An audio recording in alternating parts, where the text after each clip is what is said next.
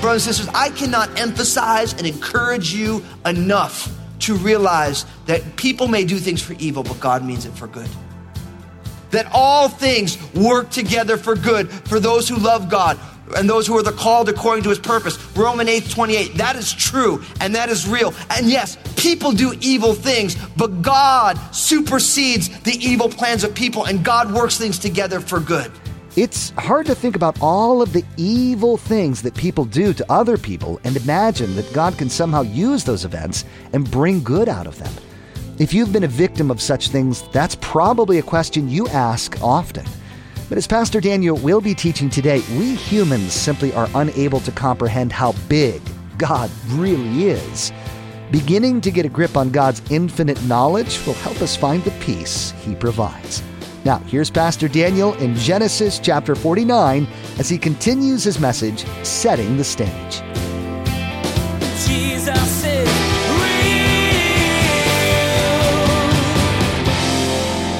God knows ultimately what is in our best interest and what isn't. And so God's just not like a big bummer. God simply says, I love you enough that I don't want you to hurt yourself. And a good father does that, right? You know, it's like, I always talk with Obadiah because Obadiah, he's getting to that point now where he digs tools. Tools are cool. And they are cool. You know, but I'm not going to let Obadiah play with a nail gun. Unless I don't, you know, I don't even want to think of what my son can do with a nail gun. Because I love him so I'll say, look, Obadiah, you can't play with the nail gun unless I'm there with you showing you how it works. Why? Because I'm a great killjoy, right? Obadiah, like, I have a great time with the nail gun. Look, I can nail the dog to the wall. I can nail my sister to the dog.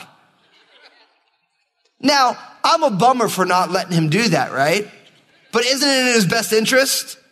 Because I can see my son. I love my son. He's, if you haven't met Obadiah, you got to meet him. He's good people.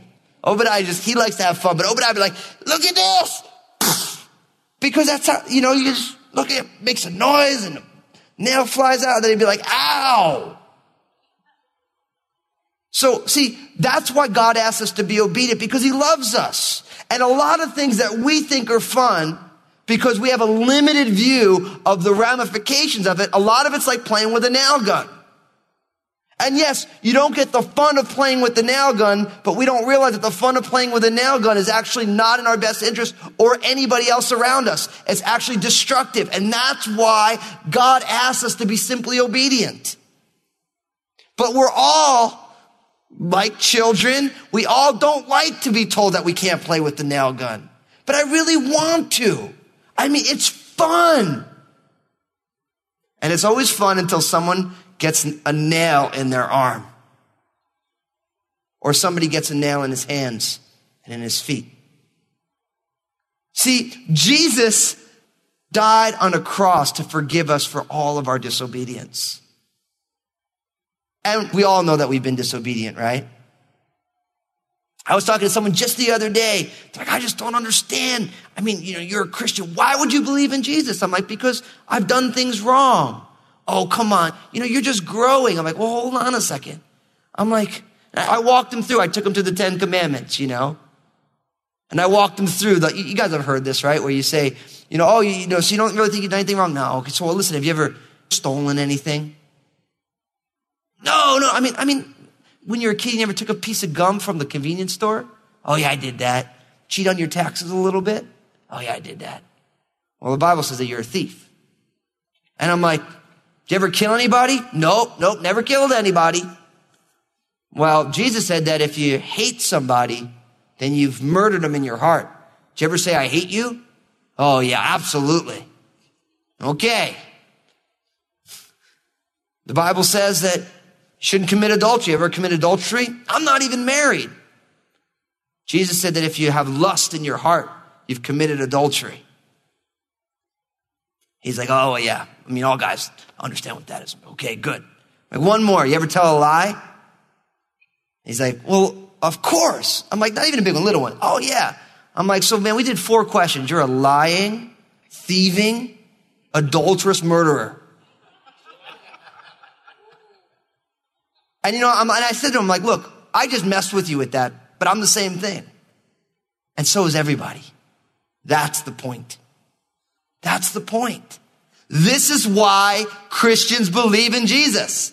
Because the point is, is that if we're really honest with ourselves and look at who we are and what we do, and if we really think about them to their logical conclusion, we all come to the conclusion that we need serious help. And that we really don't understand the ramifications, spiritually speaking, socially speaking, emotionally speaking, and physically speaking, of what our actions are. And because we realize and we come to a subtle understanding that although I want to be God, I really am not God. And although I pretend like I know everything, I really don't know very much. I'm going to start to trust that God knows more than I do. And so I'm simply going to follow. And what's interesting is that everybody's a follower. It's just a matter if who you're following will actually get you to the proper destination. Everybody's a follower. I'm sure there's someone here, I'm not following anybody. Yes, you are.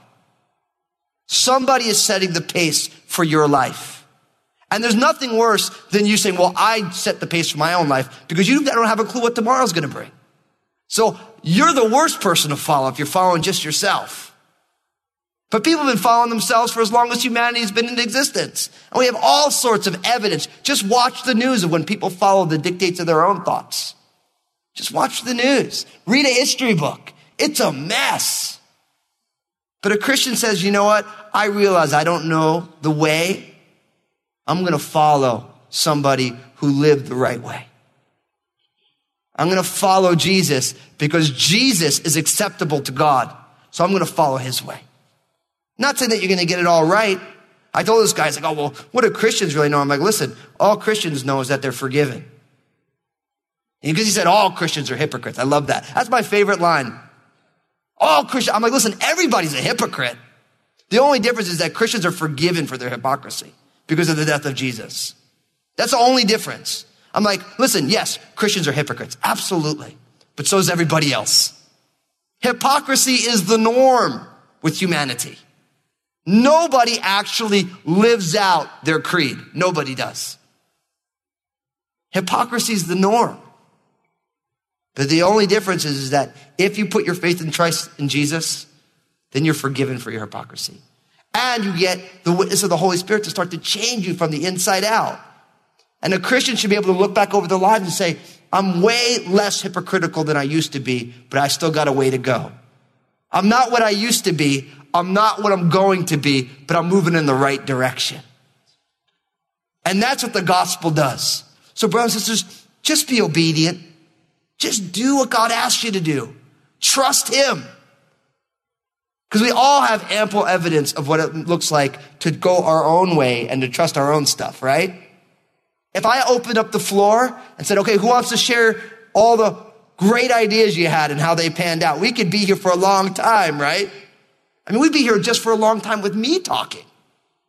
I got so many stories for you. And each one of us could do that if we're honest, right? when we chose our own way and where we ended up. Now, Jacob is buried. Joseph and his brothers did what was asked. Now look at what happens in verse 15. When Joseph's brothers saw that their father was dead, they said, perhaps Joseph will hate us and may actually repay us for all the evil which we did to him. So they sent messages to Joseph saying, before your father died, he commanded saying, thus you shall say to Joseph, I beg you, please forgive the trespass of your brothers and their sin, for they did evil to you. Now please forgive the trespass of your servants, of the God of your father. And Joseph wept when they spoke to him. Then his brothers also went and fell down before his face, and they said, Behold, we are your servants. And Joseph said to them, Do not be afraid, for am I in the place of God? But as for me, you meant evil against me, but God meant it for good in order to bring it about as it is this day to save many people alive. Now, therefore, do not be afraid. I will provide for you and your little ones. And he comforted them and spoke kindly to them. Now, notice this. Now that Jacob is gone, Joseph's brothers are like, now that our father's gone, Joseph may take revenge for what we did to him. They're concerned. Our dad's not here. Joseph wouldn't do it in front of our dad. So they make up a story. They concoct a story. Oh, you know, our dad said this. But what's amazing about it is that they don't need to make up a story because God has already revealed to Joseph why things went on. See, Joseph says, listen, guys, like he weeps when he hears this. He weeps that his brothers are concerned that he was going to repay evil to his brothers for the evil they did to him. And he says, no, no, no, listen, you guys, yes, you did wrong to me, but I'm not in the place of God. I realize that you meant it for evil, but God meant it for good. And brothers and sisters, I cannot emphasize and encourage you enough to realize that people may do things for evil, but God means it for good. That all things work together for good for those who love God and those who are the called according to his purpose. Roman 8, 28. That is true and that is real. And yes, people do evil things, but God supersedes the evil plans of people and God works things together for good. And you have to ask yourself, are you viewing the world from a human vantage point? You just see the evil, or are you with the eyes of faith allowing the Lord to take you outside of your circumstances to say, I see the fingerprints of God in this? And I believe that for so many of us, we are holding on to bitterness for the truly evil that has been done to us. And listen, let's be honest. Some evil things happen. Horrible things. You can either hold on to that bitterness and, you know, I've said it before, bitterness is drinking poison and hope the other person dies. That's what bitterness is. It's you're holding on to something and it is killing you and you're hoping that it hurts somebody else by being bitter. Brothers and sisters, listen, let it go. And say, God, what are you trying to do through this? I don't like this. I would never have asked for this in a million years. This is nuts. But God, what are you doing? What are you trying to work out here? We need to take it from just the horizontal level, interpersonal level, and we need to look at it from the vertical level. And Joseph realizes, he says, look, you guys meant it for evil, but look at what God has done. Yes, I ended up in Potiphar's house and I rose, but then something evil happened and I ended up in jail, but then I rose. And then all of a sudden now, God put me in this place where I interpreted Pharaoh's dreams. I knew what was happening. I gave him God given wisdom on how to deal with it. And now look, all my brothers and their little ones are here and we're all still alive. So brothers and sisters, listen, I've said this a lot. We need to insert two words into the hard places of our life, but God. But God. Listen, it's your choice if you want to live just on the horizontal level. That person did evil to me and I am not happy and I'm never going to be happy. You can choose to do that. But I want to encourage you, exhort you, challenge you to say, you know what? But God. Yes, Joseph's brothers meant to do him wrong. They did him dirty. It was wrong across the board, but God meant it for good.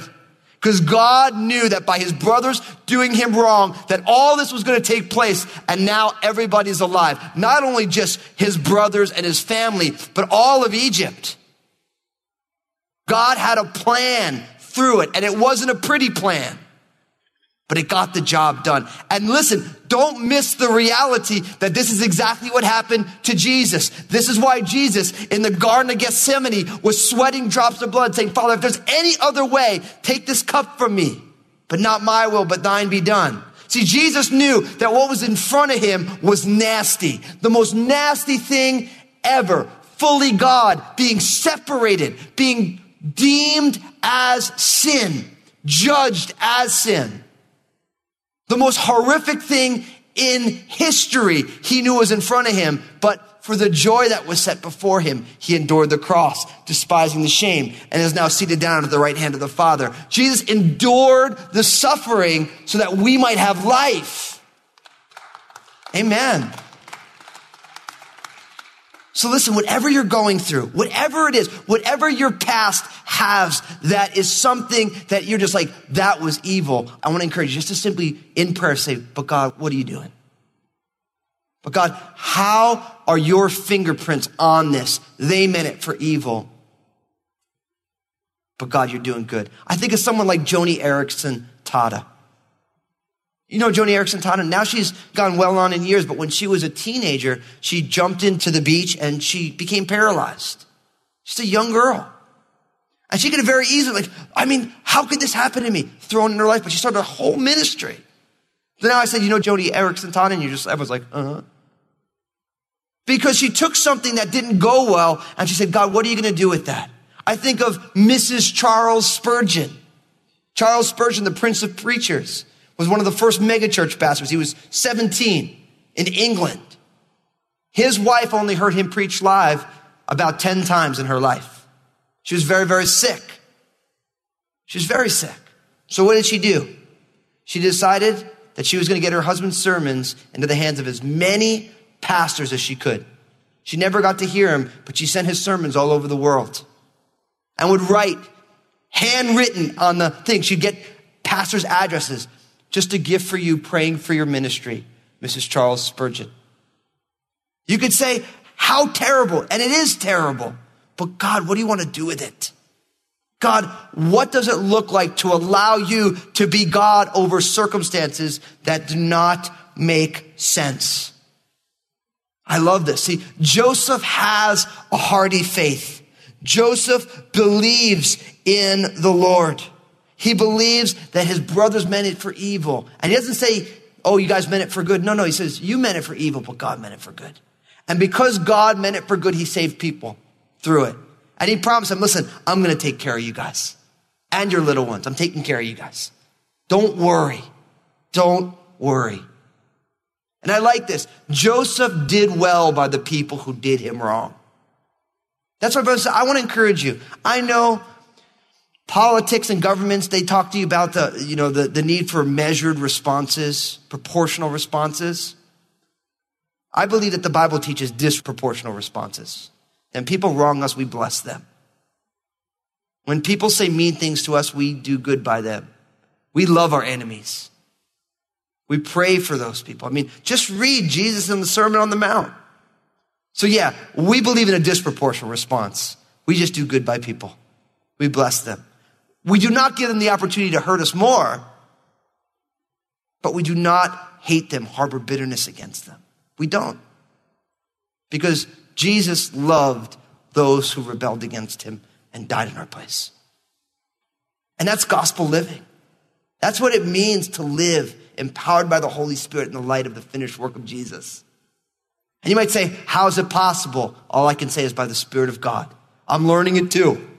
I'm on that path too, learning how to do that. How do I love someone who said something that made hurt my feelings? How do I care for somebody who's gotten upset with me and I deserved it? How do I do that? I'm learning it just like everybody else. But I do know that if you put your faith and trust in Jesus, the Spirit of God is in you to encourage you on to not let you stop, to not let you give in to the bitterness that comes so natural, to say, God, what are you doing right now? How are you at work? What are you up to? And I'll be honest with you, that simple question, God, what are you up to, is a game changer for life. Because now we don't look at life at random happenstance that just imposes itself on us, but now we say, God, you're at work in every moment of every day. You're doing something beautiful. I don't even understand it. And I may never understand it, but I'm going to look for your fingerprints, God, because those fingerprints are beautiful. Great smudges on the circumstances of my life. You meant it for evil, but God meant it for good. And God saved people through it. I'm not mad. I'll take care of you. Let that be the testimony of our lives. Let that be the people of God. People may mean all sorts of evil things, but we're going to do good by them. We're going to see God's hand at work. Amen. Amen. Verse 22 to the end of the chapter. So Joseph dwelt in Egypt, he and his father's household, and Joseph lived 110 years. Joseph saw Ephraim's children to the third generation, the children of Machir the son of Manasseh, were also brought up on Joseph's knees. And Joseph said to his brethren, I am dying, but God will surely visit you and bring you out of this land to the land of which he swore to Abraham, to Isaac, and to Jacob. Then Joseph took an oath from the children of Israel, saying, God will surely visit you, and you shall carry up my bones from here. So Joseph died, being 110 years old, and they embalmed him, and he was put in a coffin in Egypt. So now we see that Joseph lives a good long time, but he asks his brethren, listen, I'm dying, but don't leave my bones in Egypt. Don't leave my bones in Egypt. He does not want to stay there. And notice he says, God will visit you. God will visit you. God will visit you. And that's what the whole book of Exodus is about, isn't it? As we go into this next book, we're going to see God visiting the children of Israel. Now listen, they fulfilled their promise to Joseph. Listen to Exodus 13, 19. And Moses took the bones of Joseph with him, for he had placed the children of Israel under solemn oath, saying, God will surely visit you, and you shall carry up my bones from here with you. So Joseph said, I don't want to be buried in Egypt either. But Joseph didn't want to go back to the cave of Machpelah. He wanted to go into the promised land. And they took him with. And the cave of Machpelah was in the promised land, but it wasn't like, hey, I want to be buried there. He's like, God's going to visit you. I want to go with you. I'm going to close here with a simple verse about the life of Joseph. Hebrews 11 22 says this By faith, Joseph, when he was dying, made mention of the departure of the children of Israel and gave instructions concerning his bones. Joseph makes it into the hall of faith. It's interesting. He doesn't make it in for believing that God was in all the things that went on, but simply saying, Joseph, by faith, told him, Hey, God's going to visit you and I want you to take my bones with you. Joseph died believing that God would do what Joseph had not yet seen done. And, brothers and sisters, that's what faith's all about, isn't it? Faith is the substance of things hoped for, the evidence of things not seen. That's Hebrews 11, 1. And then it goes on in Hebrews 11, 6. For without faith, it is impossible to please him. For those who believe must believe that he is, and he is the rewarder of those who diligently seek him. Hebrews 11, 6. Faith is believing God at his word despite what you see. Joseph did that. Jacob did that. Isaac did it. Abraham did it. Noah did it. Adam did it. Brothers and sisters, in this generation, God is inspiring us to do likewise. To believe Him not for what we see around us, but to take Him at His word, to walk in obedience and faith, and enjoy the ride. It's been a great ride through the book of Genesis. I can't wait to break open the book of Exodus. Amen. Jesus is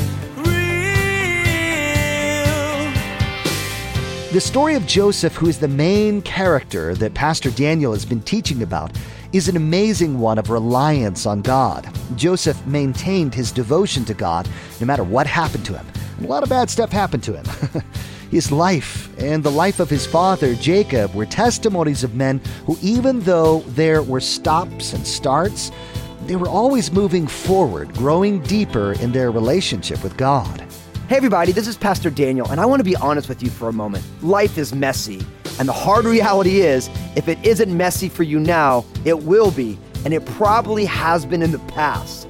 Did you know that you can still thrive in tough times? It's true, but only through the power of Jesus. That's the purpose behind my book, Honestly. I want you to know how to keep living your best life in Jesus no matter the circumstances. You can find out more about it and get your own copy at jesusisrealradio.com. Hey, I wanted to remind you that each day on Facebook, Pastor Daniel shares a simple two minute message. In this message, Pastor Daniel draws out an important biblical truth that really helps set your day on the right path. So be sure to follow Pastor Daniel Fusco on Facebook and share these two minute messages with your friends and family. This has been an amazing series that Pastor Daniel has brought to us. We hope that you've benefited by listening to it. As you journey in your relationship with God, be encouraged to look at difficulties in the same way that Joseph did, always trying to find what God wants to do in you and through you in those situations. God is always acting for your betterment and the greatness of His kingdom. Thanks for listening, and be sure to join us next time on Jesus is Real Radio.